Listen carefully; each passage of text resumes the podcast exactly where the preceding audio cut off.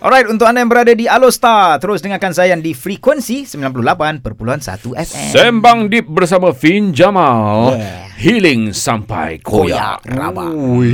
Rasa macam tengah healing. Baik punya kan. Lama bertahun-tahun. Sekali rupa-rupanya hasilnya koyak. Wih, bahaya tu. Oh. Uh, Okey, boleh kita nak dengar cerita Kak Alia. pernah lah berada di kita panggil tahap terburuk dalam hidup kita ni biasa kita ada tahap-tahap kita kan. Ah orang nampak saya ni macam orang yang sangat firm, orang yang perfectionist, orang yang tegas lah maksudnya kan. Jadi orang tak pernah nampak saya punya kelemahan tu kat situ. Jadi pernah bila masa Allah uji saya, saya kerja pun dah tak ada. Kemudian Allah beri saya anak istimewa. Saya duduk di hospital bertahun-tahun Ya kan. Rabbi. Jadi keluarga pun tak peduli kan. Hmm. Ha, dia orang pun tak nak terima sebab anak saya dia ada masalah kelainan sikit kan. Jadi um, lain pada orang lain lah kan. Jadi saya pun masa tu saya tak ada siapa-siapa. Memang ada suami dan anak. Anak-anak sajalah kan. Ha, duit pun tak ada. Apa pun kawan pun tak ada. Jadi bila sampai satu saat tiga tahun berturut-turut 10 malam terakhir Allah hantar saya dekat hospital. 10 malam terakhir apa Anak tu? saya tak sihat.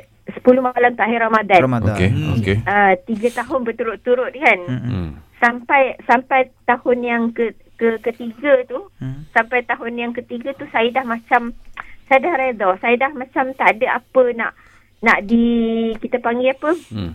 Nak di di susah Kejarkan. hati kan, nak di di di, di streskan yang Hmm, hmm. gila-gila ni dah tak ada dah. Hmm. Uh, sebab pernah sampai satu saat tu saya berdoa pada Allah, ya Allah ya Tuhanku, Hmm. kau buangkanlah kau kau jauhkanlah perasaan emosi perasaan-perasaan yang melemahkan diri Hmm. diriku ini kau buang campakkanlah perasaan-perasaan yang boleh menyebabkan kita, aku meranapkan diriku hmm. meranapkan uh, anak-anak dan keluargaku kan Hmm.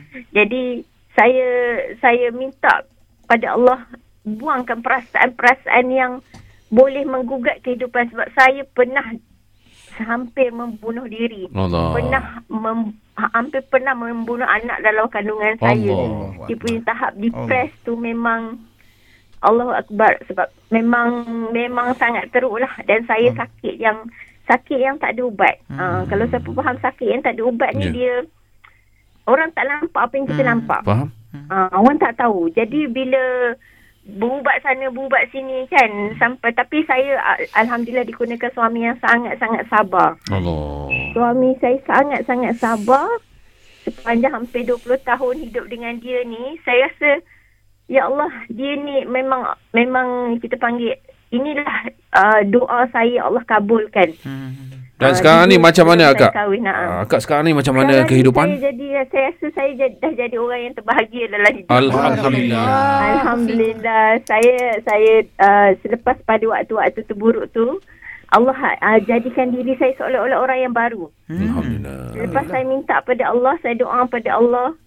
Uh, bila tahun yang ketiga saya masuk hospital, Hmm. Saya dengan rela hatinya tak merayu daripada doktor nak balik kampung ke, nak beraya ke, Okey, nak apa okey. ke kan. Saya dah siap bawa baju raya, kuih raya dekat hospital. Oh, okey okey. Redha Ah, lah tu. jadi saya dah macam duit tak ada pun saya tak saya tak dah, dah, dah, dia tak rasa macam uh, duit tak ada tu macam satu benda berat. Orang Hmm. tak datang rumah saya pun Tak tak, kisah, tanya eh? pasal anak saya pun saya dah tak kisah. Tak kecil saya hati rasa dah. bahagia. Akak nak tanya Ah, akak. Saya saya. Akak nak tanya kesihatan anak Ya. macam mana sekarang?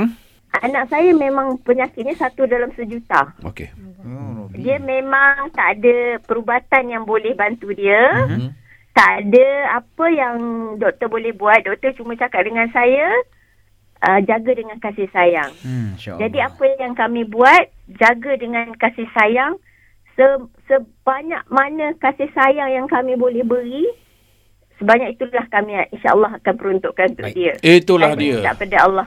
Betul. Sebenarnya Ya. ha, anak akak tu merupakan tempat akak healing. Fin Betul. ada nak tambah apa-apa? Kak Alia subhanallah barakallah for the story alhamdulillah ha, dan ini macam uh, tak ada apa nak komen pada Kak Alia sebab Kak Alia memangnya hebat alhamdulillah. tapi untuk yang lain yang mendengar saya nak ajak untuk ambil ibrah daripada kisah Kak Alia jom kita tengok balik adakah anak Kak Alia dah baik tak Tak. Adakah um, apa masalahnya hilang? Tak. Tak. Sama je. Cuma apa yang membezakan Kak Alia dulu dengan sekarang? Redha tu. Betul. Betul, tak? So sebenarnya kita kan untuk siapa yang ada masalah yang rasa macam perlu healing segala bagai kan. Dia macam sebab kita rasa kita nak immediate punya jawapan. Hmm. And we cannot have that. Kita kena ingat segala masalah this too shall pass. Benda ni akan uh, settle semua. Cara Kak Alia dapat redha tu dan macam kiranya nak kata suami dia baru sekarang baik tak? Daripada awal memang baik betul tak? Tapi bila cara fikir kita bagus, uh, positif, kita akan nampak okay benda ni masalah, kejap lagi ada masalah lain juga. So macam how you handle this one masalah ni. Ah itu yang akan so kalau kau rasa macam perlu healing untuk ni percayalah. Kau healing masalah ni, kejap lagi ada masalah lain yang kau kena healing Ah, balik. betul, Ah, so betul, betul. sebenarnya yang kena ubah bukannya itu. Yang kena ubah ada cara kita fikir tu. Okey. Macam uh, Fin sendiri bukanlah hanya ada satu masalah je. Mula Juna sakit jantung lepas tu Juna Oh. autism lepas tu suami skizofrenia lepas tu bisnes Yo, uh, jatuh lepas tu bisnes. Life goes on. Ha, tapi cara kita ni dan kita kena ingat dalam Al-Ankabut Allah kata adakah kau fikir kau boleh claim diri kau ni beriman, Beriman, kalau aku yes. tak test kau? Betul. kalau ada masalah kan korang banyak-banyak baca makna daripada Al-Ankabut. I Ya. really love Al-Ankabut. Al-Ankabut ni maksudnya uh, spider. Uh, Sabar, apa uh, dalam. Al-Quran.